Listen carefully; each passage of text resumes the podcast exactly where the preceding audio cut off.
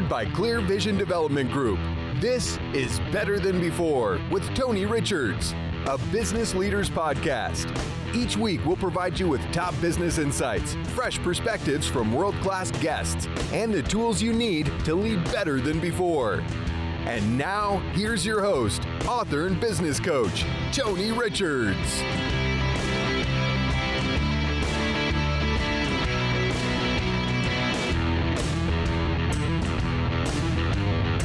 Everybody. Welcome to the program where today I'm welcoming the fabulous Corliss Rasil on our show.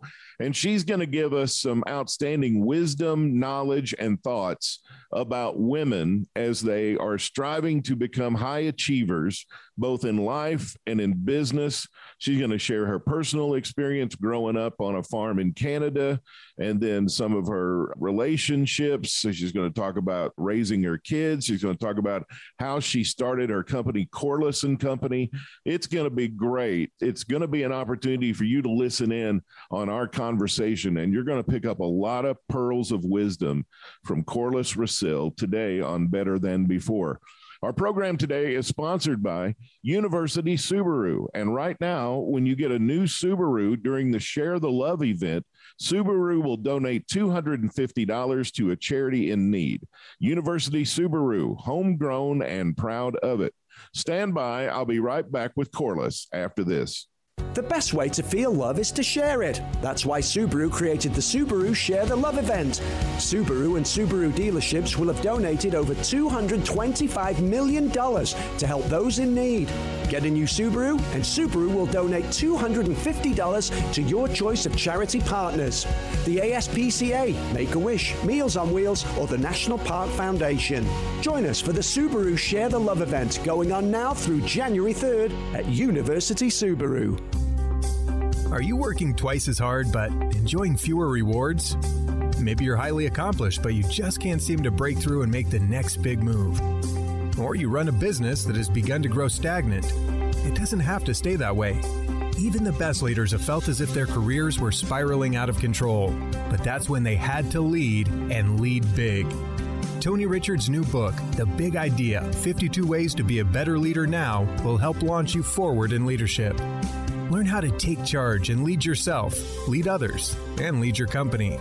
Purchase online today at Amazon, Barnes & Noble, and our website, clearvisiondevelopment.com.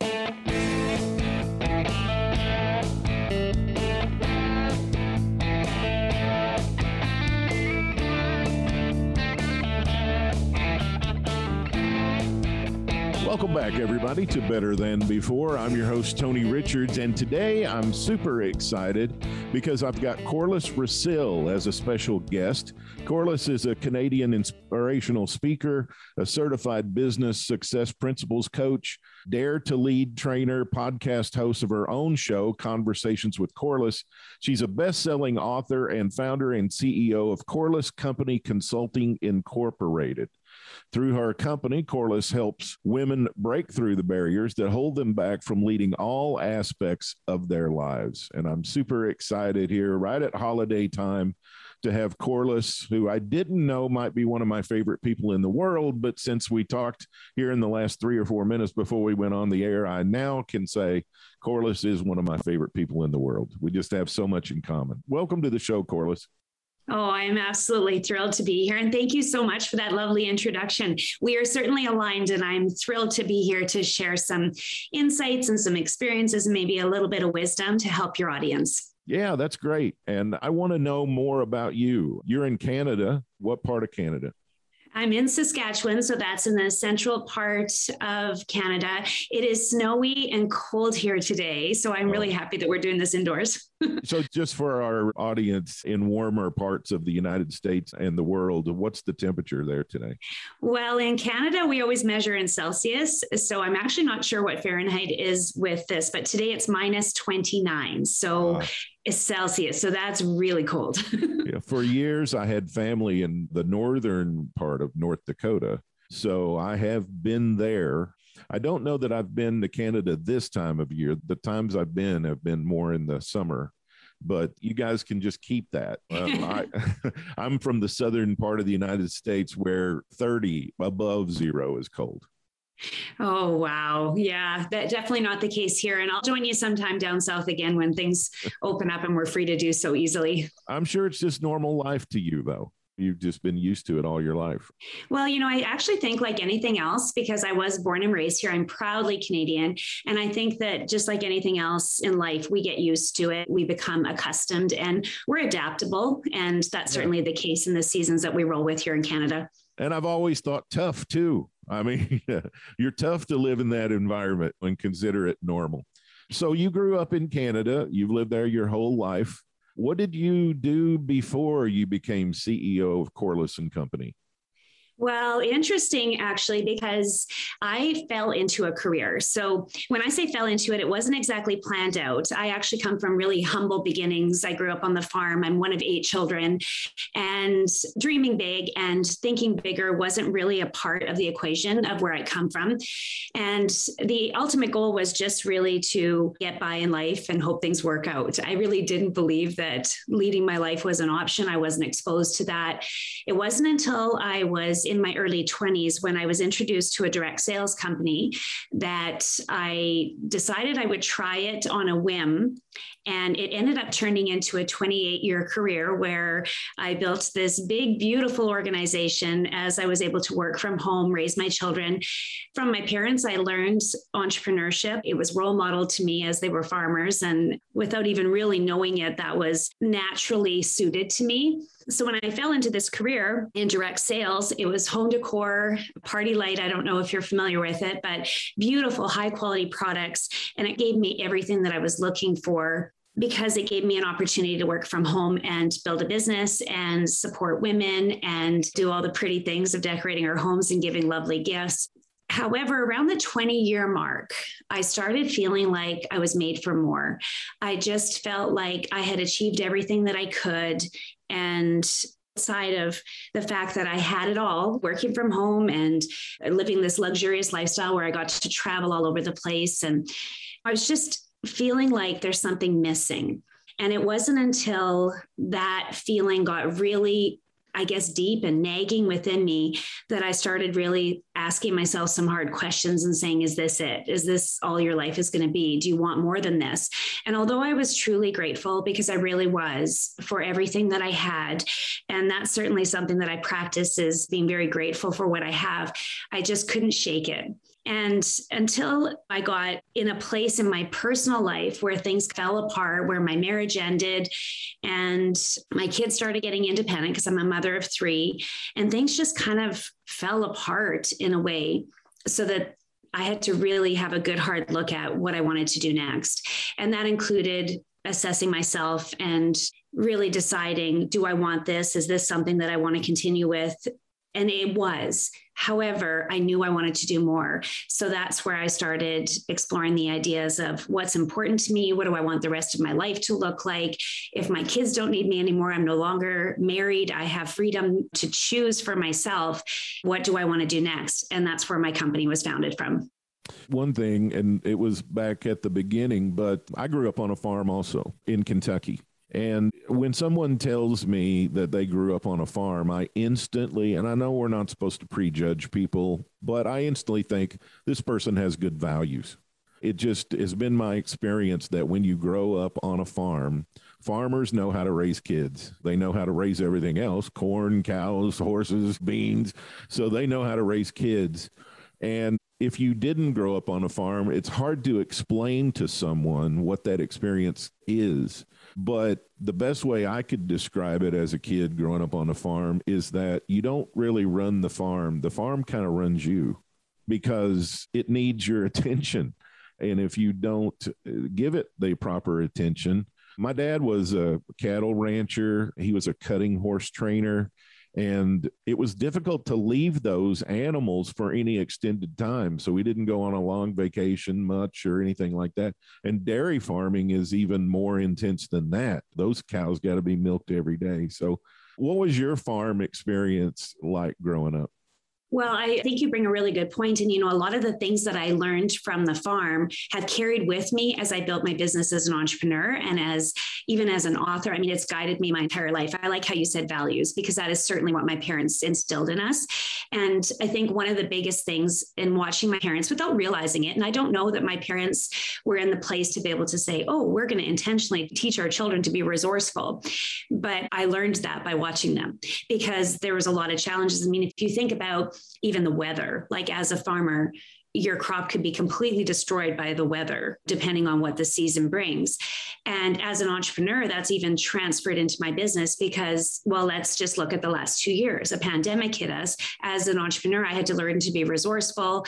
I had to have that kind of dig deep tenacity within me. I learned all of that by learning and growing up on the farm and watching my parents. So I learned very much that family faith, you help your neighbors, you do the right thing whenever it's possible, you don't give up, you keep looking for alternate ways.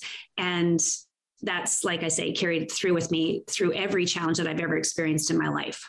This is just, I don't know how people will take this example, but it's the one that just comes to my head right away. So I'm just going to use it. I had a business client who asked me once, they were going to go out and start their own business and they had been working for somebody else's business.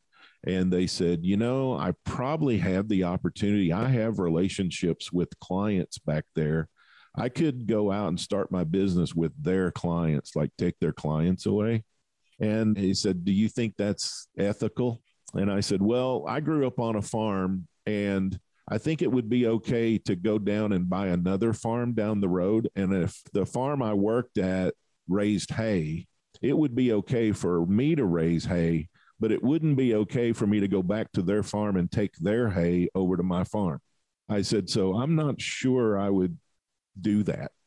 mm-hmm. So that's how deep the values are in me from growing up in that experience, right? Some people would say, oh, it's no big deal. The clients should have a right to work with who they want. And, well, that's true, but the image from the outside that it cultivates, I'm not sure is worth it. Well, that's the thing. And I think for each person, they have to decide for themselves what is the right thing because integrity is really what you do when no one's looking. It's like you have to know that within yourself. And that is certainly a principle that certainly guides me today. And I would say it's probably started right from young for me as well. So, Conversations with Corliss, that's your podcast show. How did you come to the decision to do a show and what's that about? Okay, so I'm going to back it up because when I started Corliss Co., I started thinking I would just do a small few workshops and offer some extra services outside of my direct sales company. And through these workshops, I started identifying something over and over again. And it was very similar to what I had experienced prior to starting the company, which was these women came to me and it had been so long since they'd thought about what they even wanted, what was important to them. Life had been running their lives. Like they weren't leading their lives, it was the other way around. And they just kind of fell into this trap of feeling unfulfilled at the end of the day. And it's like, what do I even want? They couldn't even answer that question. So I started doing these workshops that expanded to designing a masterclass. From there, it was like, I'll do these conferences so I can get and impact more people. And from there, I ended up being introduced to Jack Canfield, who is someone I've admired for many, many years. And I was actually given the opportunity to come and work with Jack in his mastermind in his home, where I then wrote my book, Lead Your Life. And while I was there, I was just feeling very inspired of wanting to reach more people. And it was like, how can I do that? So I've always naturally had the gift of gab. I love listening to people's stories. I love learning about them. I like understanding what makes people tick. So a podcast seemed a natural fit for me. But the problem was, where do we even begin? I have no idea how to create a podcast. So after I went to Jack, very quickly after that, I was given an opportunity to go to Oprah. And while I was at Oprah, Oprah said something about you have to seize the moment. And I was very inspired. And in the airport, I made a decision. I was starting my podcast. I came up with 50 guests I wanted to interview. And I was like, I don't know how to do it, but I'm going to figure it out. So I came home, asked my assistant to do the research. And within two weeks, the podcast was launched. I had launched with nine episodes, all because I wanted to share people's stories stories. I wanted awesome. to create a platform people to share their stories. So the reason I share that is because if you're sitting on an idea and it's burning in you and you don't know how to do it, you can figure it out. All of the resources are out there in the world for you. You just have to have a deep enough purpose to want to act on it. And for me, I'm in my 50s. I've got this stage of life ahead of me where now I feel like with my family more independent and this rest of my life i well actually what happened? Can i tell you the story of what yeah, happened? Please. it's quite hilarious actually no, yeah i want to hear it okay good. I got quite excited about the idea that perhaps the next half of my life could be the best half of my life. And how that was inspired was that the first half, as I was growing up, I really knew I wanted to get married, have children, hopefully have a career. And I did all those things. And then suddenly I'm like in my 40s, and it's like I woke up and blink, it's all done, but something's not right and something's missing. So then my children grow up they don't need me. My career's not fulfilling. My marriage ends, and I find myself only looking at me. And as I'm looking at myself, I'm feeling very sad, very alone, and thinking, this is it. Like, this is all my life is going to be. And it was when I started saying to myself, what if you were to flip that around? What if you were to ask yourself, or to explore the idea that because you don't know what you like, because you've lived for everyone else and everything else up to this point of your life, what if you were to start exploring new things and trying to do different things? So it became my motto first after 40 where I started trying things for the first time. And that included skiing and golf. And I tried all these things to learn what I even liked again. And that just stirred something inside of me that I started thinking that instead of this being a sad time of my life, perhaps this could be the best point of my life because now I have an opportunity because I have more time, I have more money, I have more experience. And what do I really want to do with that?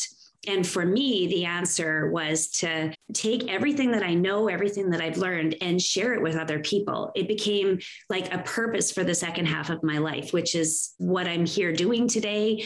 If I can inspire even one person, then I've done my job. And that just lights me up and makes me so happy and excited to live now. So I feel like the next half is the best half. And conversations with Corliss is really an opportunity to learn and to continue growing and to give other people a place to be able to do that as well.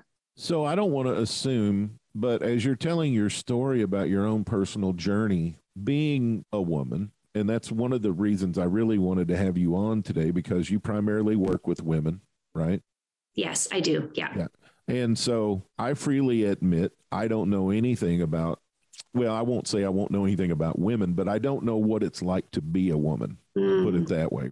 And I'm smart enough to realize that or whatever. So I'm not going to get on and give specific advice to women because I'm not one. But is that why you primarily work with women because of your own personal journey and that self empowerment that you had to find on your own, maybe through your relationship with Jack and just writing your book and you start feeling like, wow, I can do this. And then you thought, I should share this with other women. Not to put words in your mouth, but is that kind of how it happened? That is actually exactly it. And what you said about that you're not a woman, so it's difficult for you to understand and to work with women. You primarily work with men. It's the exact same it's, thing for me. It's not hard for me to work with women necessarily. I just realize oh. I don't know what it's like to be uh, one. I'll give my regular advice but I just am not a woman. And just like I don't think women totally understand men, they don't know what it's like to be one. So I'm really interested in your thoughts about this. Well, the reason I work with women is because I am one. So that's a really easy, yeah. I know what they feel, I know what it's like. And I know that a lot of times we fall into a trap of feeling like we've settled, that we've given everything that we have to our families and to our careers, and to kind of keep it all together. And it's a tough place to be. I know what it's like to try to take care of everyone else. I know what it's like to put yourself on the bottom of the list and to forget about your own needs to serve other people whether that be your family or your career. I know what it's like to try and prove yourself over and over again to feel like you're enough. And at the end of the day, the goal would be for me and for my company, for any woman that I work with to never feel like that again. And to have tools and resources and to understand that if they can take care of themselves, they can bring the best of themselves to other people. And it doesn't work in the reverse order. You have to put yourself at the top of the list. And most of the women that I work with, and certainly my own experience, that's just not the case because we yeah. feel like we have something to prove. So Yeah, you know, I'm here in Columbia, Missouri, which is the home of the University of Missouri, one of the leading colleges in, the country. And they just hired the first female athletic director at Missouri. And she had a press conference. And of course, I know this question is going to be asked, even though I personally kind of think it's a silly question. But somebody steps up to the microphone and says, What's it like to be the first female athletic director at the University of Missouri? And I loved her answer. She said, Well, I kind of hope I live to see the day where that question isn't asked anymore, where it's just a position and I'm just someone in the workforce. I'm not the first woman or that a woman got this job or whatever. And I'll be first to admit we need more female CEOs. And that's my primary expertise working with people at that particular level in an organization. But there are more and more Fortune 500 female CEOs that get added every year. Microsoft just named a female as its president of its board, which is a breakthrough. Uh, Microsoft is the technology side, which mm-hmm, is the mm-hmm. fastest growing industry in business today, of course. So I think we are making progress. Some would say not enough and not fast enough, but we are making progress. Why do you think it's been so hard? Well, I think it's conditioning that's happened for a lot of women for a lot of years. As little girls, we are expected to have certain things that we're supposed to do. And my goal would be to kind of shatter that so that women recognize that they have an opportunity to be and do anything that they want to, and that it's okay to put yourself first, and it's okay to dream bigger, and it's okay to see yourself as someone who's capable, and that you can do anything you put your mind to to, truly. I'm always fascinated by how much women juggle. If you think about when I was younger, I mean, mostly it was pretty commonplace for the mom had the role of being at home with her children. And that was her role. And now, as the world has evolved and as things have changed and our roles have changed, women entered the workforce, and yet they're still doing the responsibilities of home while they're doing the other. So they're actually doing two major things. They're two full time jobs, truly. And somehow the expectation became that you just juggle all of that and that you just do it and you have to do it well. And that's where there's nothing left at the end of the day for us because we're doing it all. We're keeping our homes, we're keeping our families, we're doing our jobs. We have to prove ourselves there. And it's like over and over and over again. So this conditioning kind of happened over the generations where it just became that that's the way that it is. I mean, commonplace. We're talking very generally here. I mean, every situation is different. However, I think to answer your question, I think that's what it is, is that it's been a conditioning that's been passed down from generation to generation. And we have to keep up with the times in the way of seeing women as they have choices, that it's not automatically that their role is to take care of home and family plus do their career. There's actually choices here our generation, you and I were close to the same age, and our generation was the crossover generation. I know with my mom's generation, they were very much homemakers, but our generation kind of went out there and, and, did some stuff and had careers and things like that. Did you consciously, you have a daughter, right? I have two daughters and a son. Yes. Two daughters. Yeah. So, were you consciously trying to instill in them as they were growing up their independence, or did you just let that happen naturally? Oh, that is just such a great question. There's so many parts to this I'd like to share with you because actually, my first daughter just got married just a couple of weeks ago. And I can honestly tell you, it was the happiest day of my life. And there's so many reasons for that, not just the celebration of her and her husband getting married and the true love and the beauty that goes along with a wedding, but it was so much more for me. And the reason for that is because I married at 19 years old and I just hoped that I was going to have a good marriage, a good relationship. I didn't take time to learn about myself, to explore who I was. I just kind of, again, I fell into it. It's interesting that everything that I do is about leading your life because most of my life, I just fell into things, you know? So it's like I just fell into what was expected or what the next step was after we've been dating for a while. So you get married and that's that, right? It was a very difficult relationship and it was not healthy in any way, shape, or form. And and then I fall into this having children, and then it's like you're kind of trapped. You don't know what else to do. And 11 years ago, I finally had the courage to end that relationship and to move on. And one of the biggest things about that for me I even wrote it in my journal because we had fallen into a self destructive pattern. It was a very dysfunctional relationship and it was a pattern that had been repeating for many years. And when I finally had the courage to follow through, I could feel myself slipping backwards. And I wrote in my journal, that I have to follow through and I have to do this because I want more for my daughters. I want my daughters to choose well. I know that I'm the role model for them. And it really inspired me to follow through on that decision because I wanted more for them than what I was living. And I knew I had to role model that I couldn't just say it.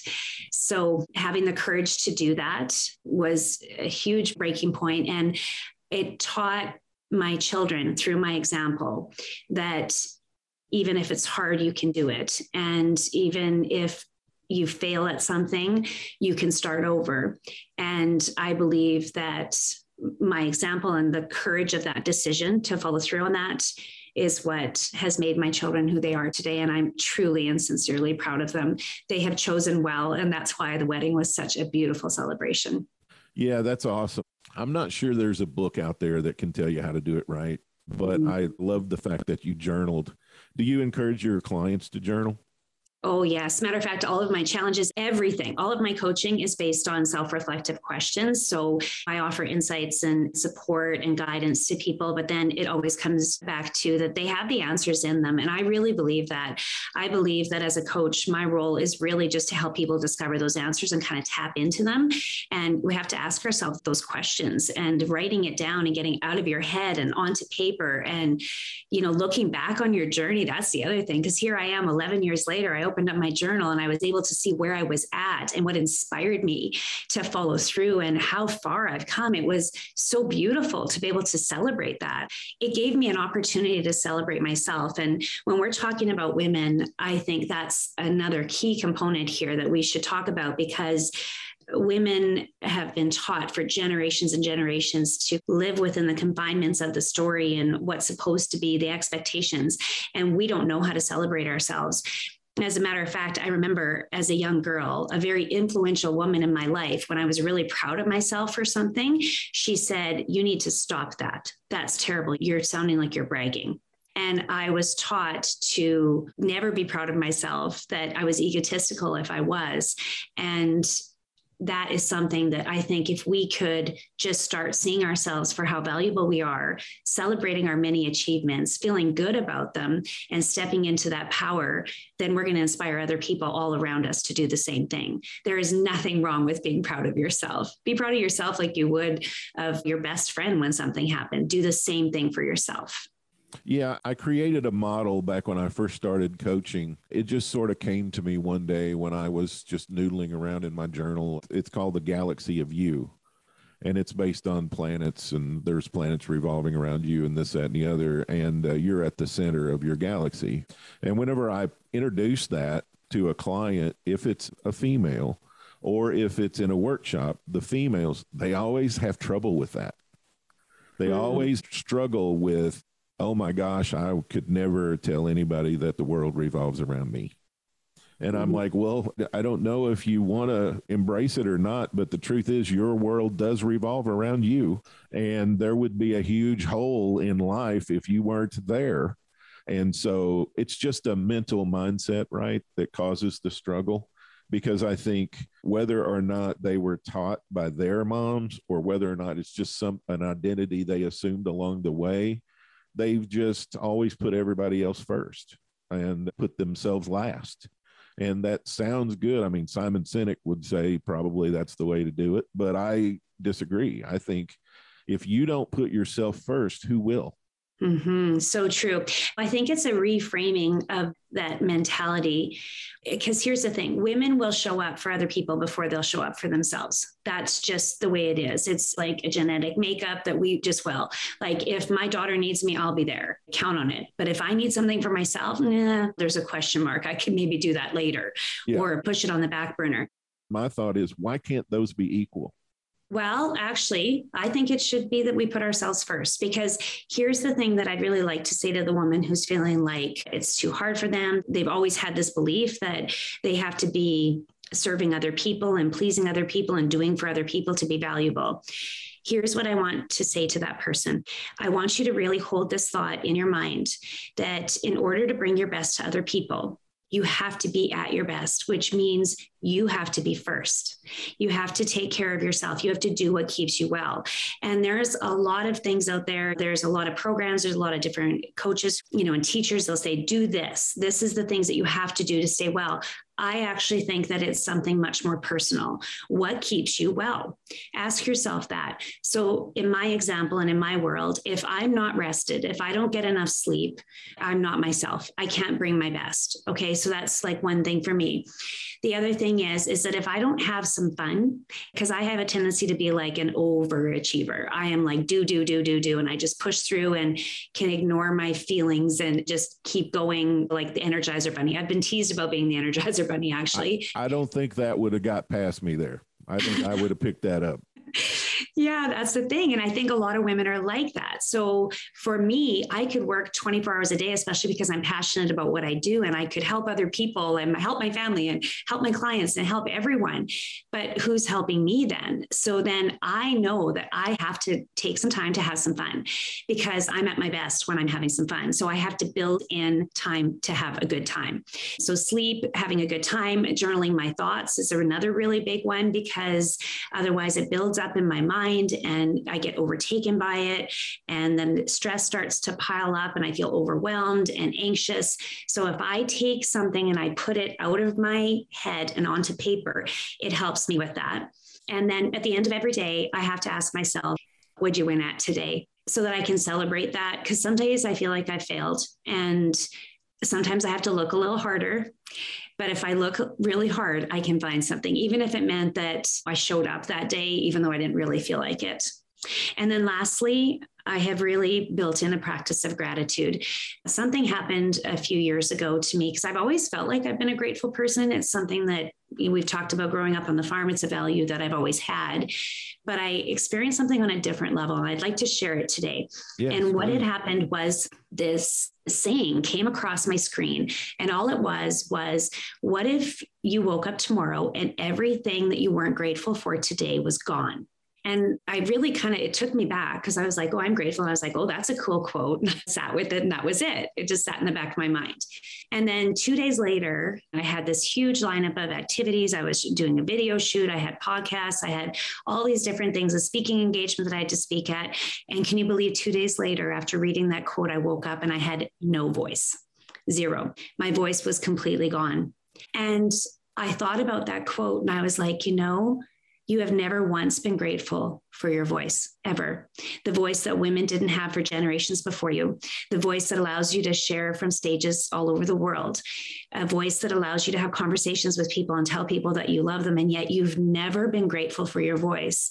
And that took my gratitude to a whole new level there are so many things that we could fix by practicing gratitude. We a lot of times create our own suffering by the energy that we give to our thoughts and by focusing on trivial things that in the big picture really don't matter.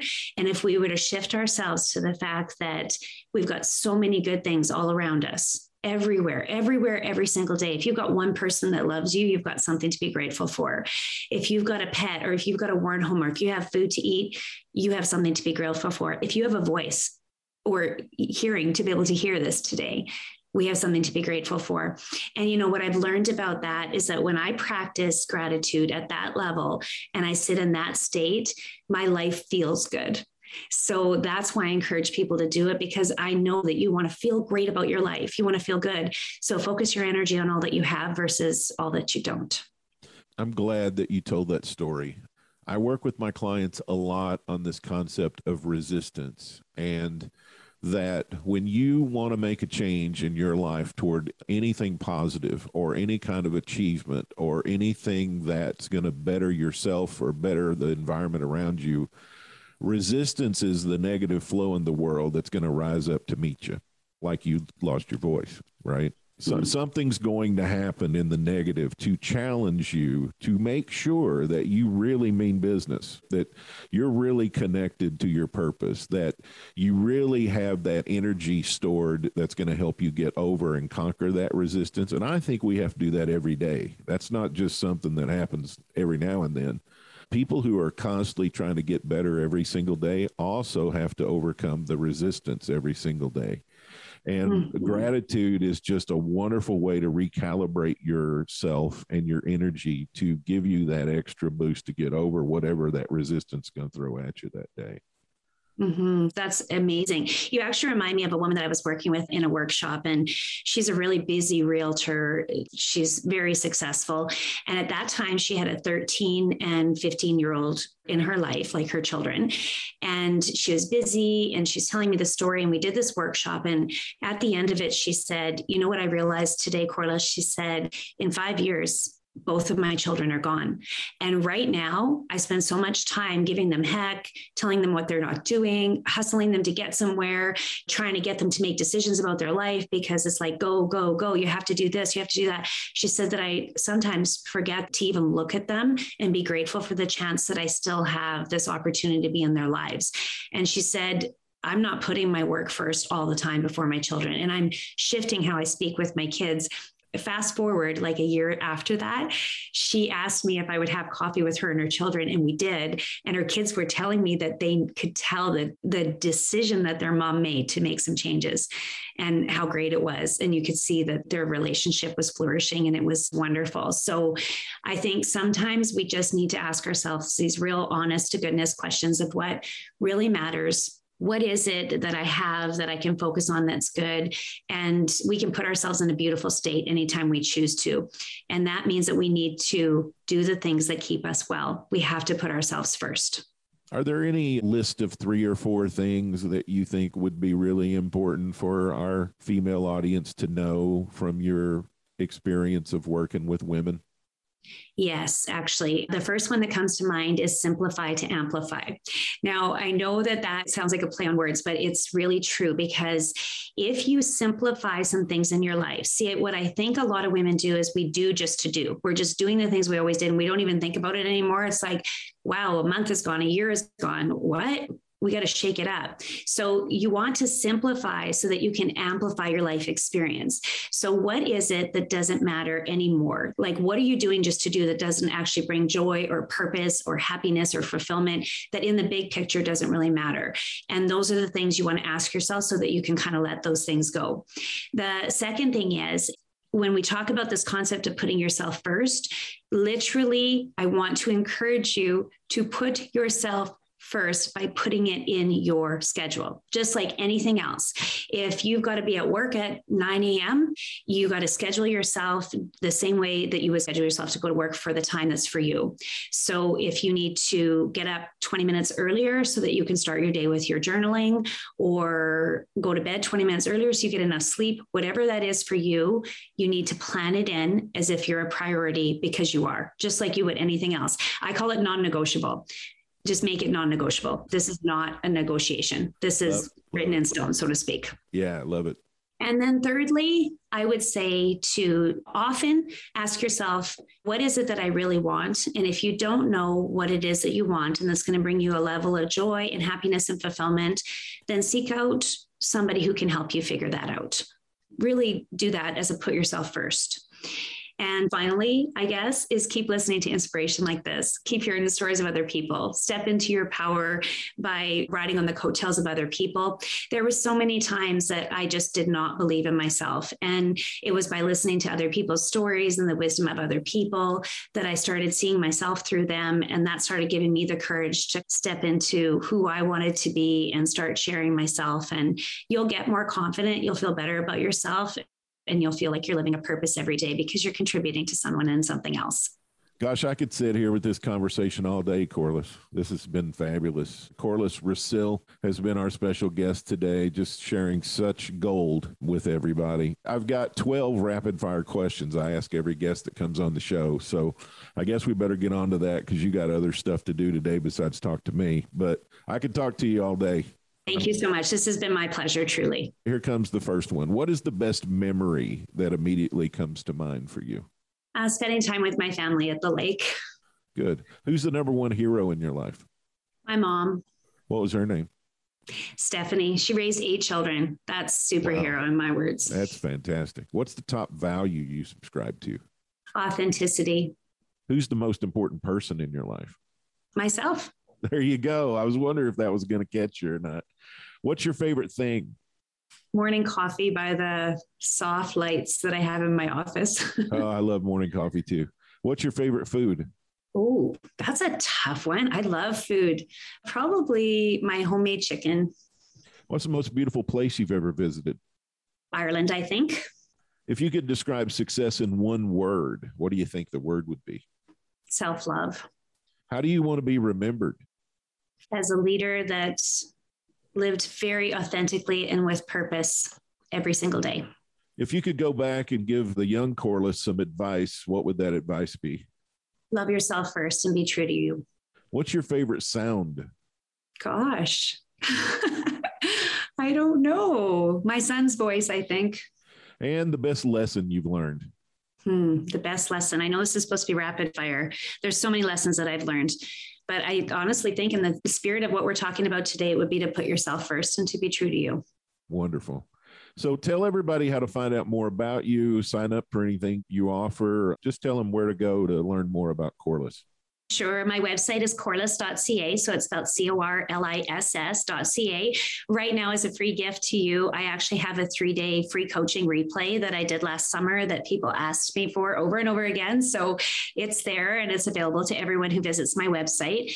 And I guess the biggest thing that I've got coming up and the most life changing thing that I've seen happen for my clients over the last year is the personal growth challenges that I offer.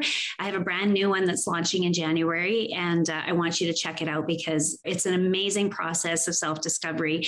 And by the end of it, you'll feel so much more hopeful, so much more grounded, so much more excited about your life. So I hope you'll check that out for sure. That's awesome. Thank you so much. Corliss Rasil of Corliss and Company. It's been a pleasure. I really appreciate it. I hope you'll come back sometime.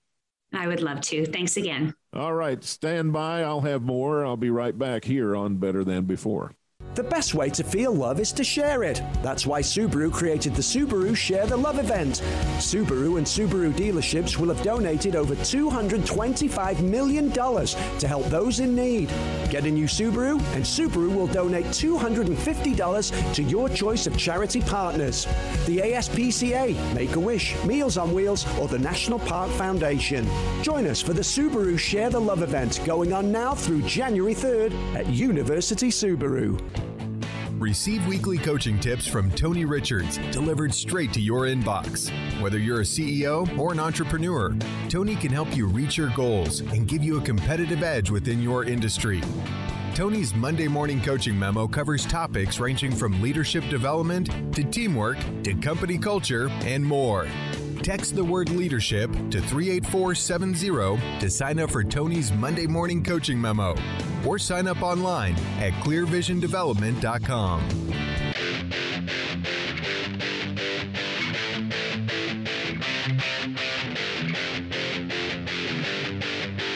Welcome back to Better Than Before. I'm Tony Richards. What a great conversation with Corliss today.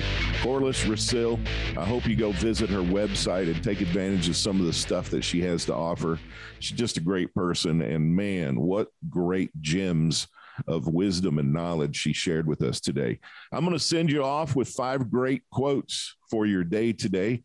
Here you go. Number one, love yourself first, and everything falls into line. Lucille Ball. Number two, a man thinks by mouthing hard words, he understands hard things. Herman Melville, the writer of Moby Dick. Number three, the mind is its own place and in itself can make heaven of hell and a hell of heaven. John Milton. Number four, I quote others only in order to better express myself. Michel de Montaigne. And number five, it's better to be high spirited, even though one makes more mistakes, than to be narrow minded and too prudent. Vincent van Gogh. Well, that's our program today. Thanks for listening, everybody. We appreciate you downloading and participating in our podcast every week. Better Than Before is sponsored by University Subaru. And right now, when you get a new Subaru during the Share the Love event, Subaru will donate $250 to a charity in need. University Subaru, homegrown and proud of it. You can follow me on Twitter at Tony Richards4. You can join our free Facebook group, Tony Richards Speaker, Author, Coach, and you can connect with me on LinkedIn at Tony Richards4. Special thanks as always to our super producer, Tessa Hall. And until we visit again next week, I'm Tony Richards reminding you that everything gets better when you get better. For listening to Better Than Before with Tony Richards, a business leaders podcast powered by Clear Vision Development Group. For more resources from Tony, visit clearvisiondevelopment.com. Join us next time for another episode of Better Than Before with Tony Richards.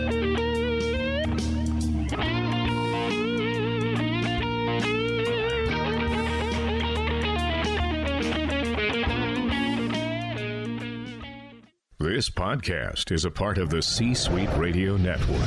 For more top business podcasts, visit c-suiteradio.com. This podcast is a part of the C Suite Radio Network. For more top business podcasts, visit c-suiteradio.com.